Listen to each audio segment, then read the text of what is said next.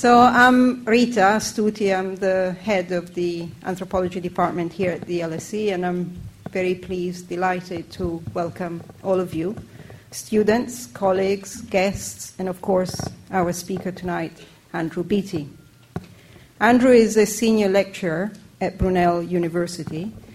He has worked in Indonesia, first in Nias and then in Java. He has written extensively on kinship, for example, in his first book, Society and Exchange in Nias. He has written on religion and politics in his second book, Varieties of Javanese Religion, and in his third book, A Shadow Falls. And more recently, he has written on emotions, the topic of his forthcoming book, and more importantly, of tonight's lecture, the 52nd Malinowski Memorial Lecture to be precise. The Malinowski Lecture is a long standing tradition of the LSE department, a department that still honors the fieldwork oriented legacy of Malinowski. In choosing the lecturer, we look out for anthropologists whose work builds on that legacy and keeps it alive, and there is no doubt that Andrew is one of those. But the special thing about Andrew is that, apart from being an accomplished ethnographer and a clear headed thinker, he is a fantastic writer. He has a way with words which brings people to life, memories to mind, and which has placed emotions back at the center of anthropological concerns. His lecture tonight is entitled Anthropology and Emotion Reporting the Field. I'm preparing myself to be moved intellectually and emotionally, and in that spirit, I would like you to join me in welcoming with a good dose of exuberance this year's Malinowski Memorial Lecture, Andrew.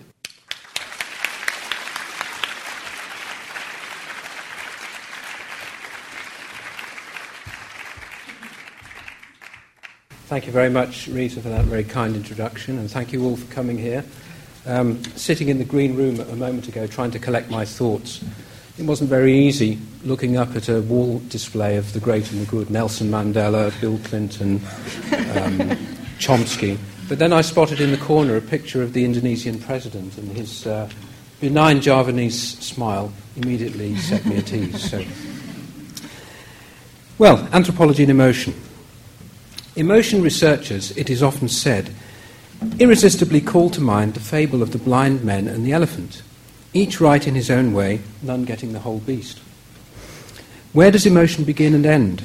Is it a matter of interpretation, feeling, category, situation, response, expression, or some or all of these? Perhaps there is no beast to capture, and the whole is a chimera, not an elephant but a unicorn.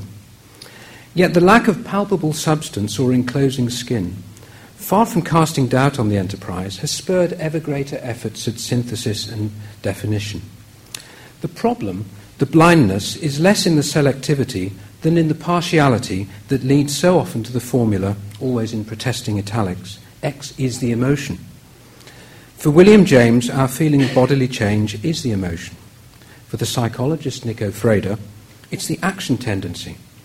For the philosopher Robert Solomon, the judgment and so on through the many formulas of facial expression, semantic structure, discourse that make similar claims of equivalence. The definitional problem can't be made to go away by putting all the parts together, because the parts may be only contingently related. Some may be more essential than others. An elephant is still an elephant without its tail. And of course, there are feelings, judgments, scenarios, and facial expressions that aren't emotional. So, how to tell which ones are? That very basic question, still lacking a conclusive answer in psychology and philosophy, is interestingly complicated by research in other societies. Away from home, not only do our common sense judgments about what counts as emotion falter, their uncertainty weakens the conceptual basis of the judgments themselves. So a new difficulty arises what to do about exceptions. Durkheim liked to argue that one well founded ethnographic case could prove a general sociological law. More plausibly, Margaret Mead held that one solid exception was enough to confound a universal claim. Her easygoing Samoans forever altered adolescence. Her Tchambuli jumbled gender. The celebrated counterexamples, Tahitians, Ifaluk, Ilongot, and Utku, have all posed challenges of this kind. What becomes of hardwired emotions if the Tahitians don't feel sad? Or the Eskimo don't get angry? As the questions suggest, anthropology's contribution to the understanding of emotion has been both descriptive and critical. In the best cases, ethnography and critique are two sides of the same coin. In the work of Levy, Lutz, White, and Shweder, the comparison implicit in any fieldwork account is raised to a theoretical level, as imported categories are made to confront awkward facts. In different ways, these authors have shown that emotions are inextricable elements of thinking, speaking, and acting, and that we ignore them at our peril. But for most of our discipline's brief history, emotion has not been a theoretical focus. Its integrity as a concept has been assumed, its cross cultural identity taken for granted, its empirical role in social processes either scorned or obscurely acknowledged as fundamental.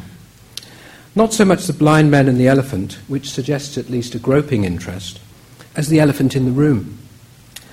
The centrality of emotion in human life is part of its elephant like invisibility, imposing but oddly intangible, neither out there nor in here fundamental or totally irrelevant.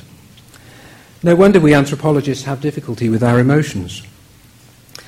These difficulties, I will argue, are mainly conceptual, and like many of the most taxing issues in anthropology, they are perennial. So the selective history I shall begin with is of more than antiquarian interest. It identifies problems and positions that remain starting points for any discussion.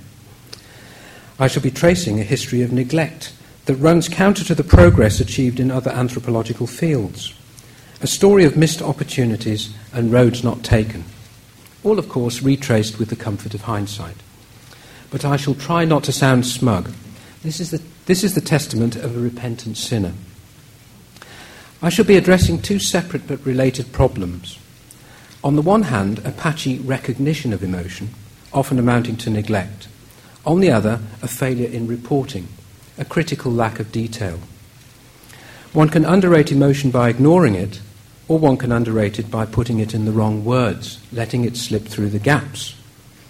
If the problems are related, so are the solutions. To give emotion its due, to restore the heartbeat to ethnography, we have to think harder about what goes on in the field and how best to put experience into words. Now, as every student knows, the modern tradition of fieldwork ethnography was more or less founded by Malinowski. Right. No. Yes, there we are. You'll note the, um, the copyright at the bottom. I hope the LSE doesn't send me a bill for that. Um, Yes, um, in his manifesto like introduction to Argonauts of the Western Pacific, Malinowski made a distinction between the collection of data about social organization and the imponderabilia of actual life. That is, the moment by moment flow of behavior which the anthropologist was uniquely able to record. To grasp the imponderabilia, and through them the native point of view, you had to come down off the veranda, the creaking stage of old style fieldwork interviews to observe speech in its living context. It was the newly discovered method of participant observation that revealed to Malinowski the critical contrast between what people do and what they say or think they do. The method emphasized what Roger Sanjek, in a review of fieldwork practices, calls situated listening and speech in action participant observation, as opposed to formal interviews with seated informants. We must bear this contrast in mind in assessing recent studies of emotion. All too often, we have forgotten the lessons of the master. The extraordinarily rich descriptions that Malinowski produced would not have been possible without his clearly articulated discovery of subject, method, and scope, as his first chapter is entitled. But what worked for the kula did not work quite so well for emotion. Consider a well known example, cited by his biographer as a prototype of the extended case method an example so dear to Malinowski's heart that he reproduced it with little alteration from his field notes in two separate accounts. This was the story of the expulsion of the chief's son, Namwana Guyau, from Omarakana, the, the figure standing next to, the, the figure seated next to the standing chief there. Namwana had accused his rival, the chief's sister's son, of seducing his wife and had reported him to the colonial resident. The outrage that followed the seducer's imprisonment led to Namwana's formal denunciation and exile. For village and ethnographer, the consequences were momentous. The loss of an influential man, key informant, the chief's semi withdrawal from active life, the grief stricken death of his wife, and a deep rift in the whole social life of Kiriwina. Michael Young reads in Malinowski's account the sympathy of one interloper for another. And I think you can see the, uh, from the hard stare there, you can see there's a definite rapport. Both men liked, lacked rights in the village and were dependent on chiefly patronage. Both were at the mercy of colonial power. Malinowski as a wartime enemy alien, Namwana as a native subject. But whatever personal identification and whatever the deeper currents of emotion passing between the protagonists, Malinowski presents the case in structural terms as a struggle between mother right and father love, matrilineal authority and paternal interest. The personal elements that would thicken the meaning, character, plot, and dialogue, are edited out. You can't blame him for seizing the opportunity to clinch a decisive sociological point, but the emotions, the imponderabilia, have been filtered. The backstory is summary, the description sparse. His hero and literary model, Joseph Conrad, would not have approved. It would be good to know what the participants felt, felt in the fullest sense, how they judged the events, how public humiliation affected the imprisoned philanderer and the well born cuckold, how the long standing feud between them stoked anger and retribution, how the linking but invisible women, the chief's sister and the unfaithful wife, judged the unfolding situation and were reconciled with the warring men and how emotionally and linguistically the whole thing was framed by differently positioned parties. The sociological case is nailed trophy like for future admiration, but we learn little from this account about the way emotions are constituted or experienced in an exotic setting. We can see they matter a good deal, but the method of reporting does not let us see how or why they matter. Nor do we learn much from similar fieldwork cases of Malinowski's student Raymond Firth, an equally copious and brilliant ethnographer who limited his coverage of emotion because of a preconception about what might count as psychology. In documenting what he calls family sentiments in We the Tikopia, Firth warns with a shudder, but the use of the term sentiment in this book implies not a psychological reality, but a cultural reality. It describes a type of behavior which can be observed, not a state of mind which must be inferred. To be fair, a late essay delivered on Malinowski's centenary does directly address an emotional episode, another case of a distraught chief's son. But Firth's analysis, which concerned intelligibility, gets stuck on binaries of reason and affect, verbal and non verbal behavior. It doesn't tell us much about emotion, or indeed Tikopia emotion. And I say this in spite of Michael Carrithers's otherwise persuasive appreciation of the case, which he incorporates into a powerful argument, very much to my taste, for the narrative understanding of behavior. For functionalist methodology, by and large, emotions were just too imponderable. They escaped the subject, method, and scope. On the other theoretical wing, one foot on the veranda, Radcliffe Brown and his followers also shied away from a fuller exploration of naturally occurring emotions preferring what they termed social sentiments, the dispositions appropriate to a son or daughter, chief, political rival, or ally. These sentiments were cast in simple terms as solidarity, hostility, affection, and respect, unmixed with idiosyncrasy, temperament, or curriculum vitae. The structural functionalists followed Durkheim in their ruthless purging of individual psychology. Psychological facts had no bearing on social facts, which were the sole concern of anthropology. French structuralism took up a different strand of the legacy, but kept the taboo. Levi Strauss went even further than Durkheim in rejecting any role for emotions. Actually, he wrote, impulses and emotions explain nothing. They are always results, either of the power of the body or the impotence of the mind. In both cases, they are consequences, never causes. A strict Cartesian dualism prevented him from seeing emotions as having any cognitive content, which meant omitting the motivations, judgments, and expressions that comprise emotions and animate social life. For Levi Strauss, emotions are mere effects. Yet, in the flow of events, effects become causes of further effects. And emotions, their avoidance or active pursuit, have motivational value. Even granted a narrow view of emotions as feelings, Levi Strauss is cutting out a great deal of what the ethnographer can observe. Since he was relying mainly on published texts rather than field notes, his examples are doubly depleted. It was only a small step from the functionalist schemas he drew upon to an algebraic notation of dispositions with positive and negative values. This was kinship drained of human significance.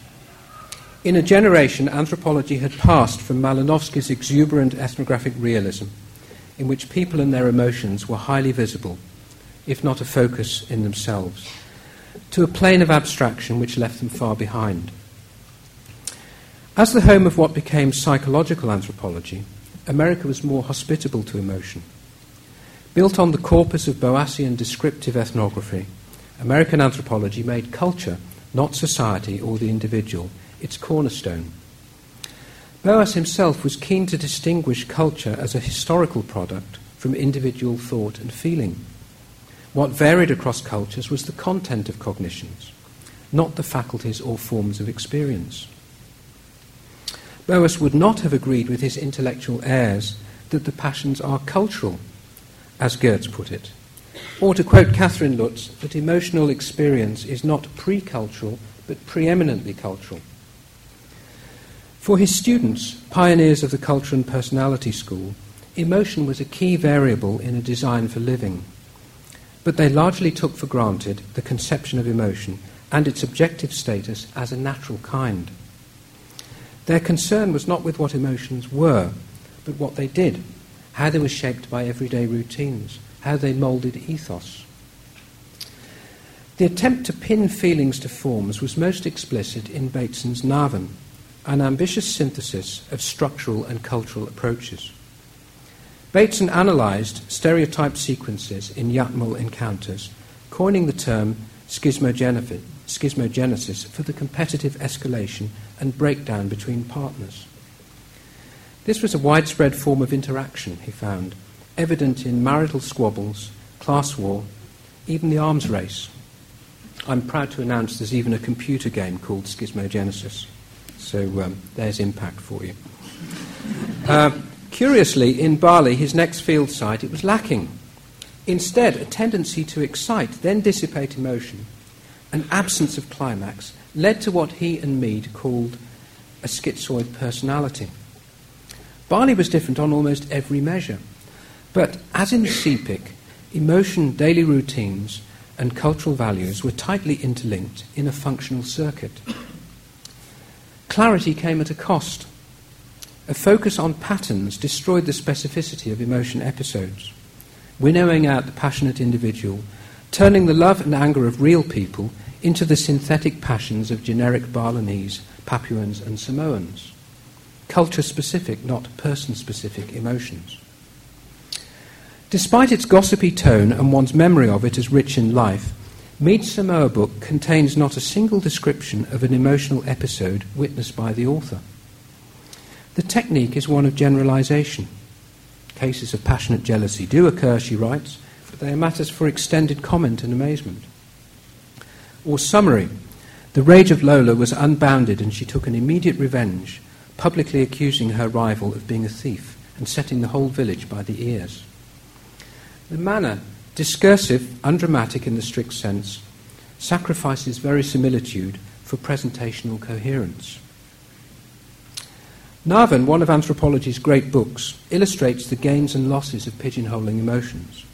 I cite it here because the balance sheet is still relevant and because Bateson was unusually, obsessively reflexive in his approach and knew very well what he had to leave out.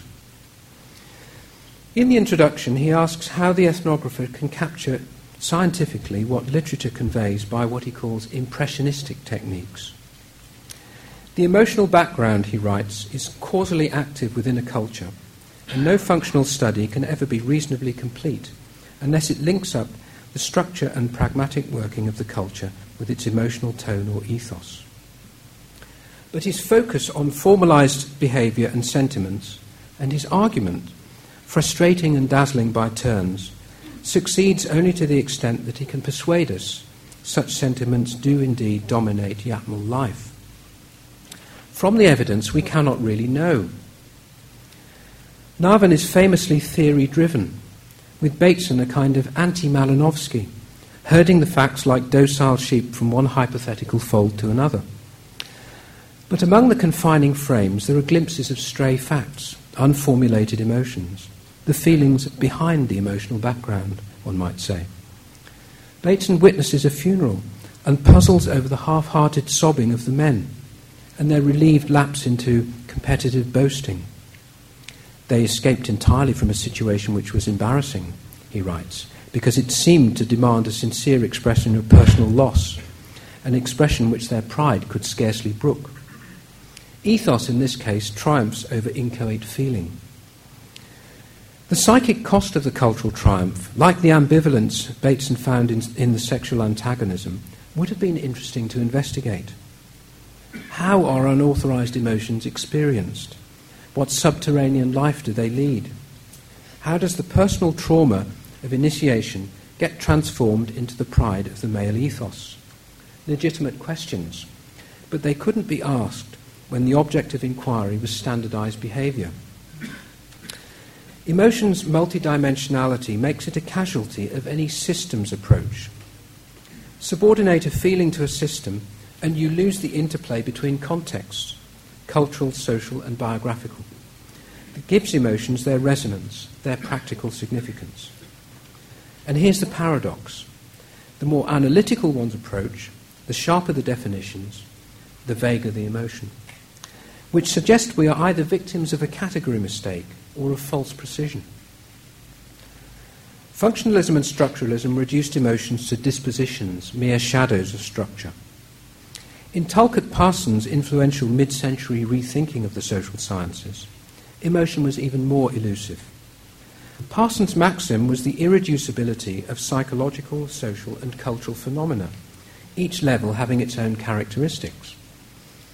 In the division of labour, anthropologists were assigned culture, sociologists society, and psychologists personality. But where did emotions belong? Each scholarly tribe could claim emotion as its own only by losing two of the dimensions. For the anthropologist, it had to be cultural or nothing. But what was emotion torn from its psychological moorings? The answer came in a different conception of emotion, one that better fitted the cultural mould. If human beings were cultural beings, as Parsons' chief anthropological exponent argued, so must their emotions be cultural. Not only ideas, but emotions too are cultural artifacts, wrote Clifford Geertz in 1962. This was a radical claim, far from the dilute Freudianism that had cramped the culture and personality theorists. But in its strong sense, it was not picked up for many years, not even by Geertz himself. In the Bali essays of the 60s and 70s, emotions appear as manipulable entities, psychological ready mades rather than cultural artifacts. Here's an example. What the cockfight says, it says in a vocabulary of sentiment the thrill of risk, the despair of loss, the pleasure of triumph. Attending cockfights and participating in them is, for the Balinese, a kind of sentimental education. This is not very different from Bateson and Mead on Bali. Culture shapes what nature provides. What's new is the text analogy. The idea that the parade of emotions forms a social commentary, a kind of native sociology. We're a long way from the thrusting individuals of Argonauts and the sexual life of savages, far removed from real, imponderable emotions. Geertz's Balinese are constructed, generic, faceless, but so the culture had made them. They lacked individuated personalities, were scarcely differentiated by name, and existed in a motionless present, a vectorless now. Emptied of subjectivity and history, they fulfilled the interpretive ideal, epitomizing texts, acting out categories, valorizing the method. No need for narrative context or even ordinary off the veranda observation. In their thoughts and emotions, Balinese were as symbol bound, as suspended in webs of meaning, as Radcliffe Brown's mother's brother had been functional in his. Reality fitted theory hand in glove. Geertz's bracketing of the biographical, his focus on the public forms of knowledge, on the cultural framing rather than the subjective qualia of experience, set the course for a generation. Anything outside this program amounted to mind reading. Interpretivism inspired many fine grained accounts of the person that enriched the literature but left out actual persons. It was as if the concepts, symbols, and models had the experiences on the actor's behalf. What was left over when texts had been interpreted and symbols logged was private sensation, amenable to neither observation nor analysis. In this perspective, individuality was equated with privacy in the philosophical sense, an anthropological no man's land. Such was the orthodoxy as constructionism took hold in the 1980s, heralded 20 years earlier by Geertz's claim that the emotions were cultural artifacts. Contrary voices arguing for transcultural factors lingered here and there, and phenomenologically inspired anthropologists continued to assert the primacy of bodily life, the experiencing self, or other avatars of consciousness. But the dominant modes remain the summary report, the case study fitted to a thesis, the colourful vignette, and the generalising comparative statement.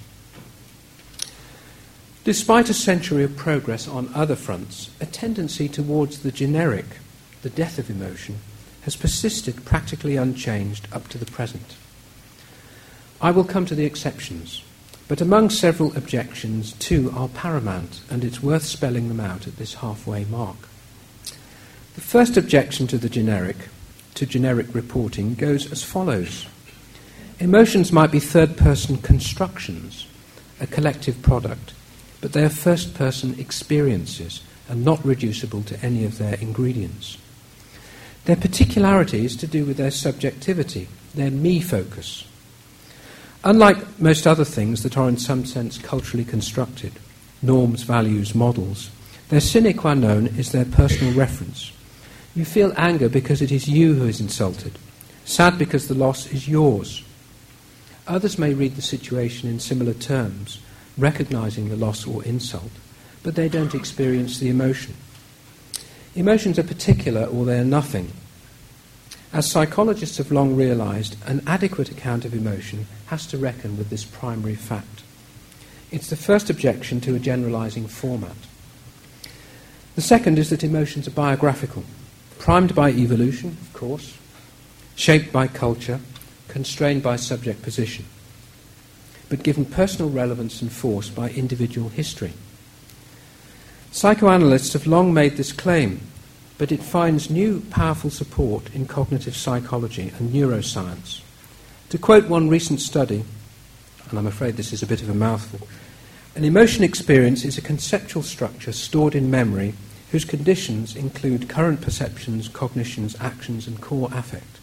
A specific emotion conceptualization, for example, context specific conceptualization of anger, reinstates how these conditions have been experienced in the past. Clearly, a view that opens the way to a narrative approach of the sort I want to promote here. This biographical kind of particularity is not quite the same as the first, the quality of reflexivity or self reference. It has to do with the fact that nobody else can lead my life. My biography, memories, and psychological form- formation are my own. These personal circumstances, built over time, sedimented in character and temperament, affect not to say determine, emotional experience and what happens between people. A psychoanalyst would say as much, but for the anthropologist, this biographical story is not purely internal or individual, much less isolable from the living context. What counts here is the embedding of emotion in connected lives, not its remembrance in the bubble of an interview. These two sorts of particularity, the egocentric and the biographical, both of them resistant to a generalizing format, pose different implications for the ethnographer. They represent the inner and outer dimensions of experience. Consciousness on the one hand, lives and histories on the other. They are filtered out by any systems approach that fails to connect the cultural, social, and psychological, and that removes emotion from the stream of history.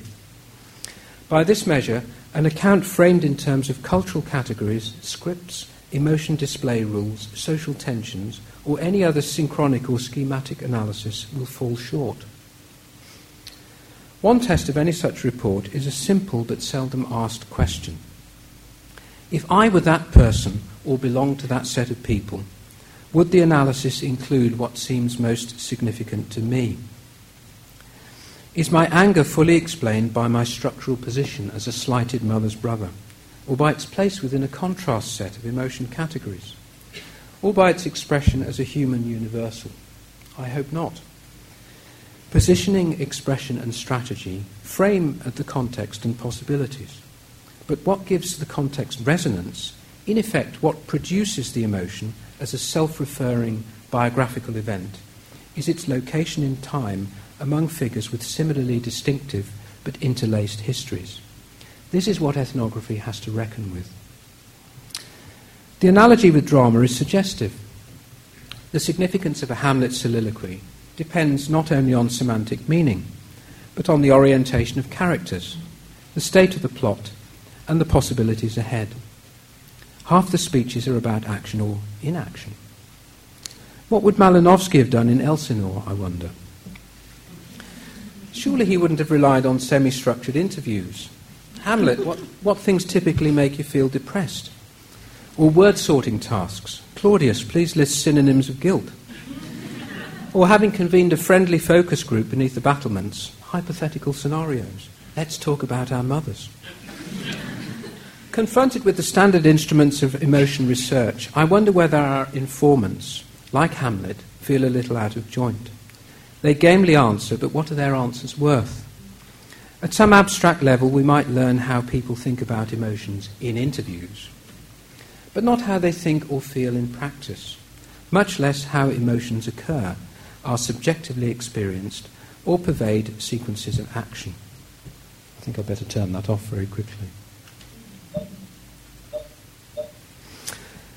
We've identified the problem a failure to recognize or adequately report emotion, but are no nearer a solution. A parallel with the classical discussion points the way. For Aristotle, the chief device by which the drama el- elicits emotion is plot. It's through the unfolding of action that, the, that emotion is not, not simply represented but produced. The audience experiences the fear and pity of tragedy by witnessing the events on stage. But plot is only one dimension. In a well constructed drama, plot is the revelation of character. What befalls the tragic hero is a function of his flawed makeup. For Henry James, this equation is the engine of fiction. What is character but the determination of incident? What is incident but the illustration of character?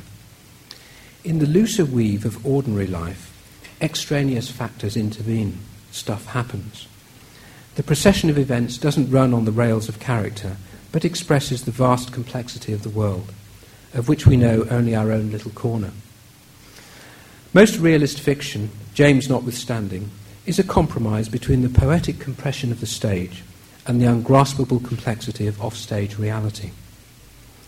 Narrative plausibility depends entirely on the plot character mechanism, so that what people do seems to follow from the past without being entirely predictable. But plausibility isn't verisimilitude. What makes a fiction seem true rather than merely plausible is its representativeness, the reader's sense of its fidelity to experience of the external world. In most ethnography, plausibility and verisimilitude are differently constructed. Lacking a narrative perspective, you don't ask yourself, would this person do that given what we know about her. But would she do that given the cultural premises? Ethnographic plausibility is about logical consistency. Verisimilitude is harder to specify. When Robert Levy tells us of a Tahitian man abandoned by his wife, who felt not sad but sluggish and ill, the report is plausible given the premises. No explicit concept of sadness, a resistance to negative emotions. But without narrative background, it remains mysterious. Levy sees such cases as a culturally shaped misrecognition, so that a loss that we should associate with sadness is experienced as fatigue. Misrecognizing emotion is a common enough event, but the fatigue following loss of a spouse is surely unlike the fatigue following a day digging taro. Levy's account requires the Tahitian to misconstrue not only his sadness, but his tiredness. It may be that Tahitians don't mentalize the bodily feelings that accompany an appraisal of loss. They don't dwell on the loss.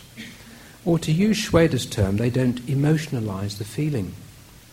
But only a report with time depth and biographical density could justify such a claim.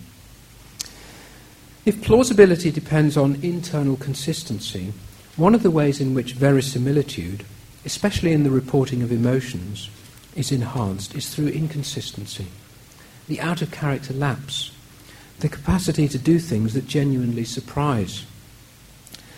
We're surprised by real human beings not just because we are fallible observers, but because we don't have access to all the facts, the secret histories and evolutions of motive that underlie human behavior. This hidden aspect is especially significant in emotion because of its reflexivity and partial privacy. And the point holds even in societies where the individual soul is not a matter of much interest. I think back to an event during my fieldwork in Nias, an island in Indonesia. After a 30 year reign, the chief of my host village had died. A prolonged public passing that was welcomed and regretted as the end of an era. In the hall of the great house that was the hub of village life, he was laid out in his coffin, surrounded by relatives. As clansmen gathered to pay their respects and air their grievances, the seniors rose one by one to make speeches. The chief's great rival, his deputy, who had awaited this moment for 30 years, got up to speak. He was the leading orator, a master of staged emotion. People watched his face and hung on his voice, expecting him to put their feelings into words. But how to strike the right note? Magnanimous but not triumphant, compassionate but gently critical, as form required, since the dying man's path to the other world is blocked by unspoken resentment. And how would he conceal a lifetime of envy beneath the grudging admiration? He hailed the crowd and began. Then, seconds into his speech, his chin dropped and the words choked. Instead of the usual passionate flow, a strangled cry. Stranger, Hill, stranger still was the effect of his appearance. There was something different about him that I only twigged when I noticed the chief's brother, another grizzled veteran. Using a homemade concoction of boot polish and turps, both men overnight had dyed their hair jet black both uncannily rejuvenated by the chief's death. I cannot separate the peculiar emotional tone of this transformation from its personal symbolism and the situation that evoked it. The occasion demanded sorrow, and half found it in the deputy's stifled sob. But the checked words and the youthful appearance suggested liberation, perhaps even elation in his rival's passing. The black hair was a personal symbol, one that the audience registered but whose meaning could not be spelled out. The disturbing transformation was repeated a year later, when, hours after a murderous clash between his lineage mates, both rivals for his land, the same deputy marched through the village in tennis shorts. It would be trivializing to call it a fashion statement, but the deputy's white shorts and pale, unsunned legs had a startling effect on the villagers who had only ever seen him in sombre sarong and trousers. Everyone knew he had been the intended victim. Everyone could see he had profited from the murder. But why the parade? With one rival killed and another led away to justice, what was he playing at? I saw it as a gesture of defiance, a triumph not only over his enemy, but over death. For his enemy, like the Grim Reaper, had been stalking him dagger in hand for days. A narrative of fieldwork would have to make something of these oddities the black hair and the white shorts, precisely because they fall outside ethnographic stereotype. Closer to parapraxis than praxis, they tell us nothing general, but therein lies their significance. They remind us that the occasion, expression, and meaning of emotion are personal and particular, there being no such thing as a general emotion and that emotions focus a range of concerns, which is why they're anthropologically interesting. In fact, no synthetic example or capsule summary could tell us half so much about power and status in Nias as emotionally rich incidents of this kind. To make proper sense of them, I'd have to unravel a history of reversals and humiliations. I'd spool back 20 years to the deputy's wedding day, when the chief had barred the door of the great house turning him away with a foul oath. I'd recover the tale, scarcely mentionable for shame, of how his mother had been abducted on a headhunting raid and had married into the chief's lineage, a slave become a bride.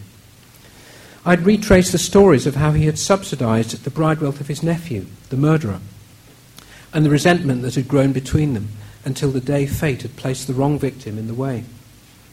I might not come away with a hypothesis, but I'd have a better understanding of the play of emotion, the twisting together of envy, resentment, and revenge, and of how the little half intended details mean everything. This would not be a psychoanalytic history. Instead, it would return to the broad context which has a powerful transpersonal reality. Perspectival but not purely egocentric. Historical but not stratigraphic in the Freudian manner. A story embedded in other stories. If the aim is to be true to life, and what else is there to be true to? Most of us can probably think of ethnographic examples that have the right qualities. I think of Jean Briggs, Unni Wikan, Leila Abu-Lughod, and Paul Stoller, among others. But I want to cite a fictional example because it brings out all the elements of emotion that only an omniscient narrator can capture. Here we have the elephant from trunk to tail, the eliciting situation and perception, the social framework and self interested involvement, the values that frame judgment, the dialectic of interpretation and effect, the layered time perspective, the bodily arousal and facial expression, spontaneous and managed, the awkward fit of experience and category, and the implications for action. Don't, anyone, don't let anyone tell you emotions are simple. In the episode, all these elements are anatomized but what's especially compelling is their careful sequencing. Nothing is taken for granted. The episode, loosely based on a real event, is from Tolstoy's novel Resurrection. A nobleman, the wealthy Prince Nekhluyev, is summoned as a juror. In court, he unexpectedly confronts, in the dock, a woman whom he had seduced as a youth ten years earlier, and whose life he has thoughtlessly ruined. Once an innocent domestic servant, now a prostitute, Maslova is on trial for killing one of her clients. Nekhluyev recognizes her, and his thoughts race back to their earlier affair. But she seems not to know him. We follow the prince's thoughts in silent commentary on proceedings. But Tolstoy doesn't name his emotions, noting only that he has difficulty breathing. When the examination begins, Nekhluyev stared at Maslova while a complex, painful process took place in his soul. Then she turns her eyes on him from the prisoner's bench. Is it possible she recognized me, thought Nekhluyev in terror, feeling the blood rushing to his face.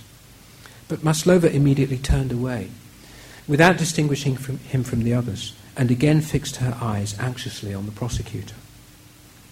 When the court goes into recess, we hear in flashback the story of the seduction, and 25 pages later, we re enter court, privy to Nekhluyev's knowledge and agonized conscience.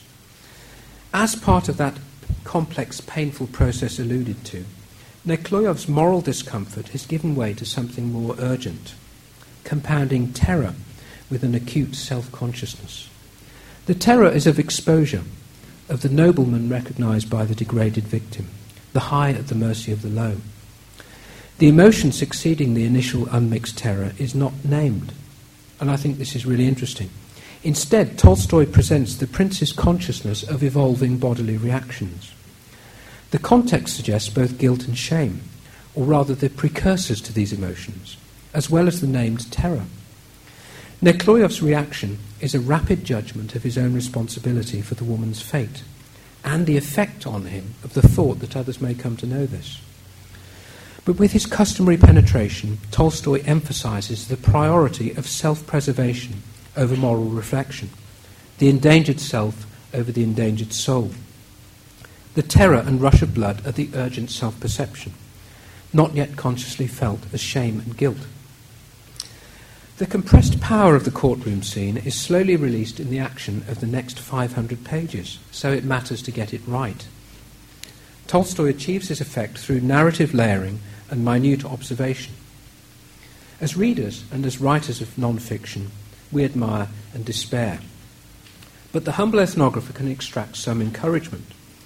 The lesson is to integrate emotion with action in sufficient narrative depth to capture those two key aspects its me focus and its biographical import, the particularity of which makes emotion what it is and explains its social repercussions.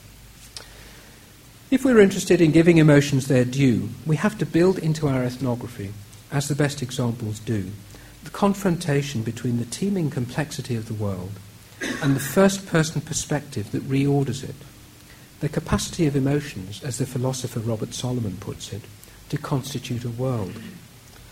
Call it frame and focus, or panoply and perspective. Emotions seize what pertains to us. They respond to what reality casts up in the way of frustration and opportunity, and they do so according to our dispositions and history. Yet I want to insist that neither a phenomenological account nor a psychoanalytic one tells the whole story. For if, as Solomon has argued, an emotion is a judgment, an assessment of what's affecting me, it's also an action in a world made by others. A response to what lies beyond our control, to what disturbs our equilibrium, our goals and desires, the terrible figure in the witness box. And this tension between inner and outer imperatives, to overstate an opposition, must be at the heart of a fully anthropological account and can only be captured in narrative. The dialectic of provocation Judgment, response, and re evaluation, however swift, is not the product of a moment. Life is a movie, not a snapshot.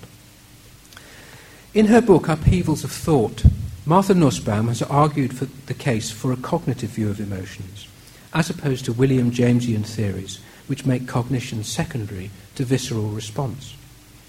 She differs from other cognitivists in rejecting a synchronic explanation that would, in her words, sever emotions from their past, and depict them as fully determined by present input about one's current situation. But her point is equally applicable to constructionist accounts that compress the temporal dimension, which Nussbaum, as I do, takes to be essential. In a deep sense, she writes, all emotions are about the past and bear traces of a history that is at once commonly human, socially constructed, and idiosyncratic. Those three time bound properties have been taken up in different kinds of inquiry the commonly human in psychology, the socially constructed in anthropology, and the idiosyncratic in fiction. In my view, all three belong in ethnography. Recall my deputy head man and his dynastic struggles. What history found voice in that stifled speech of tribute and that puzzling rejuvenation? The common human factors are thwarted ambition, sibling rivalry, loss and survival factors which no doubt echo deeper childhood experiences. These ingredients of emotion are what psychologist Richard Lazarus calls core relational themes, the abstract scenarios that frame appraisals of situations and motivate emotions. Each of them in itself is a mini story, a story basic to the human condition. The socially constructed elements would include the record of ceremonial exchange that organizes status competition among big men but also tensions in the lineage cycle, such that cousins farming different tracts of shared land begin to assert control at the expense of rivals, a ready motive for murderous conflict. The idiosyncratic history would be the dark memories of raiding and abduction, the repressed past out of which the dynastic struggle is spun. This history casts the deputy as Edmund to the chief's Edgar, the natural talent against the legitimate heir, the man of words against the man of authority. As a personal history, not a bare record of fact, it would include the hallmarks of character that shaped their rivalry the chief's wooden correctness, his booming certitude and simple piety, the deputy's subtlety and resentment, his restless scepticism, and his capacity to surprise, the black hair and the white shorts. I can tease apart these factors, but no report of emotions at the deathbed scene could justly privilege one set over another. Take away one dimension, the pan human, the culturally specific, or the idiosyncratic, and the whole thing collapses. With this hefty preamble, let me now specify in theoretical form how emotions implicate narrative and vice versa, how they are made for each other. In the cognitivist view, emotions are about something, they are intentional. One is not just angry at someone, sorry, one is not just angry, but angry at someone or about some state of affairs. As the philosopher Roberts puts it, emotions are concern based construals of ourselves others, and our situations. A mere cognition does not always imply a narrative. Simple emotions have simple objects. One is angry at having one's rattle removed. One fears the wolf. But most emotions, and especially those with moral content like pride and regret, have a more complex structure. Shweder calls it a narrative structure. Psychologists refer to appraisals and relational themes. The linguist Anna Wierzbicka presents scripts for emotional words, showing how near synonyms like anger and indignation can be differentiated by their underlying scenarios. None of these authors allows much time depth to the interpretation of a situation. The cognitive package is small. For my purposes, however, it's enough to recognize that in the cognition one grasps a temporal sequence, and that in the interesting cases, the sequence links persons in moral frames and reverberates with prior encounters.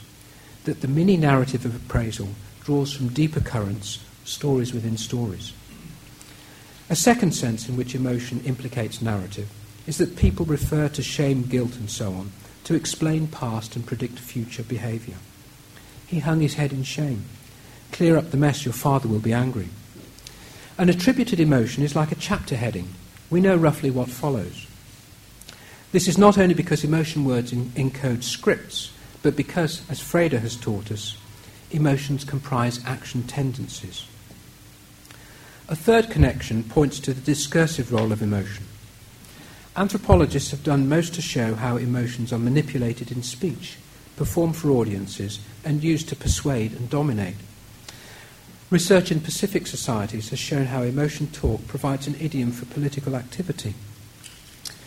In looking at oratory in Nias, I found that heart idioms, hearts that were scorched, squeezed, or heavy, function as tactical levers in debate. A rhetoric of moral suasion rather than a folk psychology. Whether that disqualifies them as emotion words is another question. They are enacted with passion, they provoke an emotional response, and they imply action tendencies, which is why they have rhetorical force.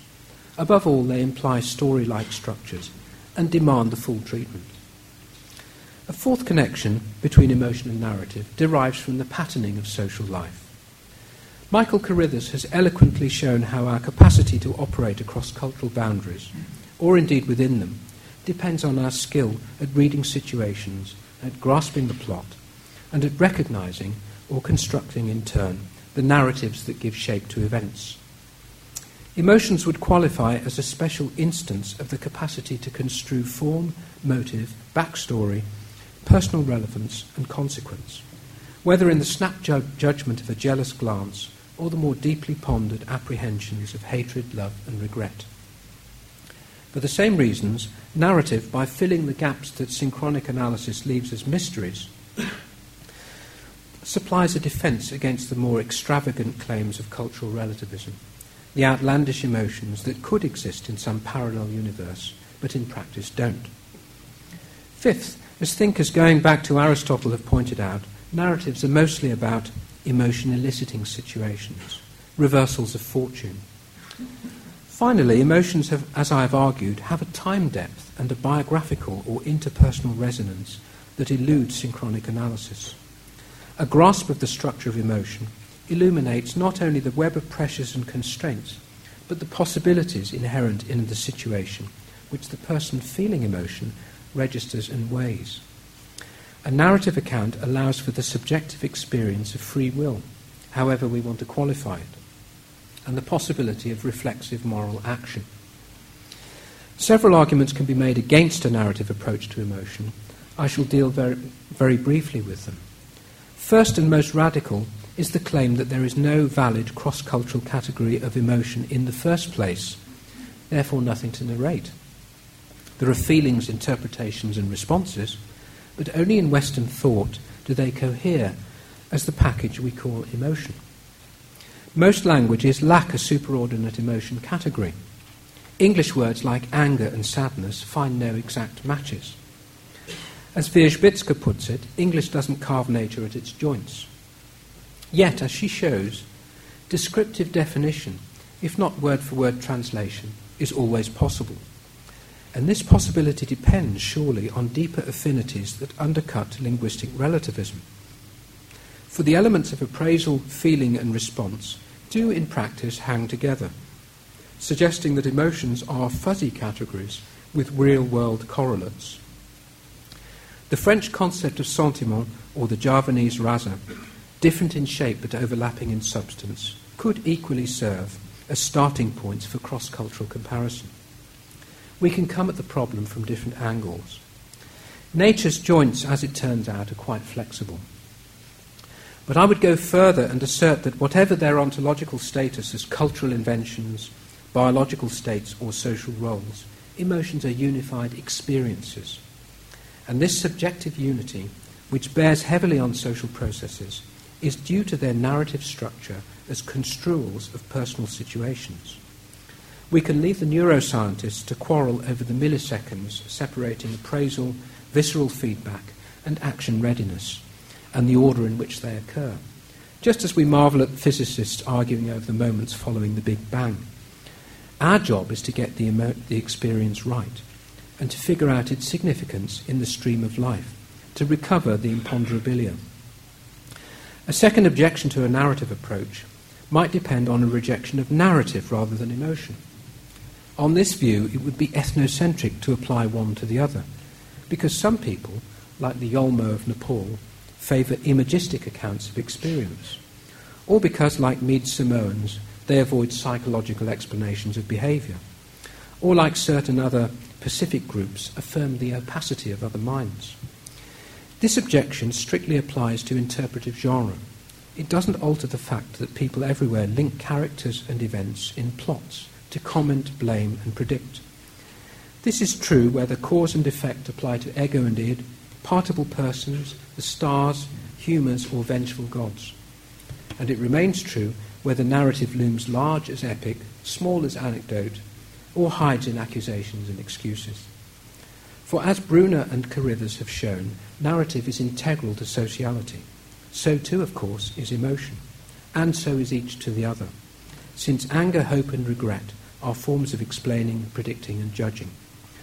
Whether we think in pictures or stories, resist or relish mind reading, speak as we or I, love or loathe anecdotes, we are all narrators because we all have emotions, and emotions tell their own story. As ethnographers, we should never forget the fact. Thank you.